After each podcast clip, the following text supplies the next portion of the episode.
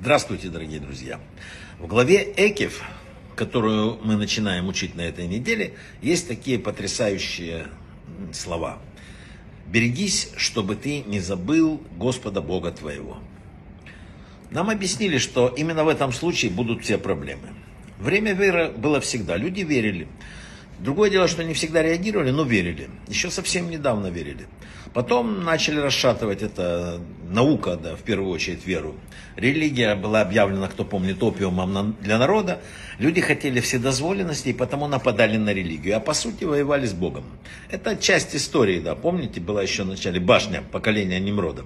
Что они сказали? Построим башню, поднимемся к небу, чтобы сразиться с Богом. Человек хотел сразиться с Богом. Он считал себя умнее Создателя. Чем это кончалось, мы знаем.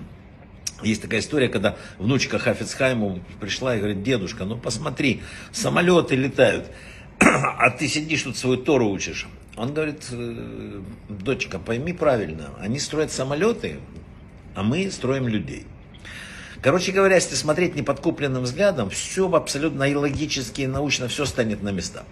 Возьмите пример. Когда открыли исследователи, что земной шар круглый, знаете? 600 лет назад всего.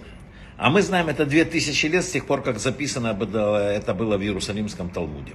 Когда открыли, что есть э, заселенная суша на противоположной стороне Земли. Когда Колумб открыл Америку. Но 2000 лет назад в книге Заар написано, что есть поселение наверху, и там живут люди, а когда свет здесь, и там тьма, и люди ходят, все, все записано. Когда в свое время пришли к Гаону из Вильна, исследователи сказали, что открыли несколько оболочек глаза, он открыл книгу Зары, показал им, как это все там описано. Хазоныш, кстати, это такая, это, когда один пришел к нему врач, говорит, хирург, говорит, я операцию нам в Торе, через Тору объяснил, как надо подойти к опухоли в мозгу.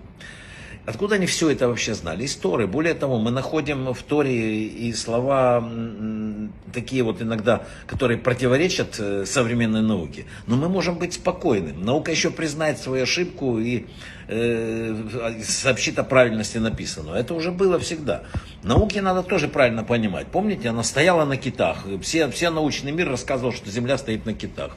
Или вместе весь научный мир сжигал этого, там, того, кто говорил, что Земля вертится. Рассказывает Рабейну Бен Ишхай, что когда Хайм Виталь много лет назад написал в своей книге, что у воздуха есть вес, и подкрепил это посуком, да, делать воздуху вес из книги Йова, да, стали ученые смеяться, говорить, смотри на эти сумасшедшие, они верят, что у воздуха есть вес. Ученые даже доказали, что это нелогично, что если бы у воздуха в самом деле был вес, мы бы были раздавлены его грузом. Что могли тогда люди им ответить, верующие люди? Ничего, тогда мы не могли подтвердить это. Можно было сказать, мы верим полной верой в слова наших мудрецов.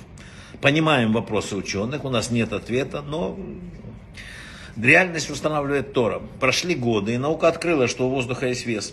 И когда баллон наполняют, например, водородом, да, который легче воздуха, он взлетает выше и выше. Только один пример. Есть масса того, что Тора говорила. Знаменитый парадокс. Да? для тренировки. Все подсказывают, создатель существует. Посмотрите. И нам оставил подсказки того, что он существует.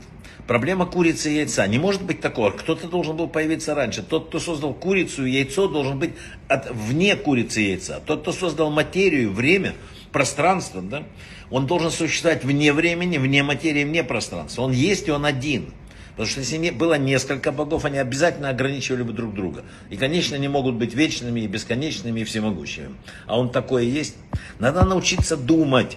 Правда, и здесь иудаизм ломает стереотипы. Знаете в чем?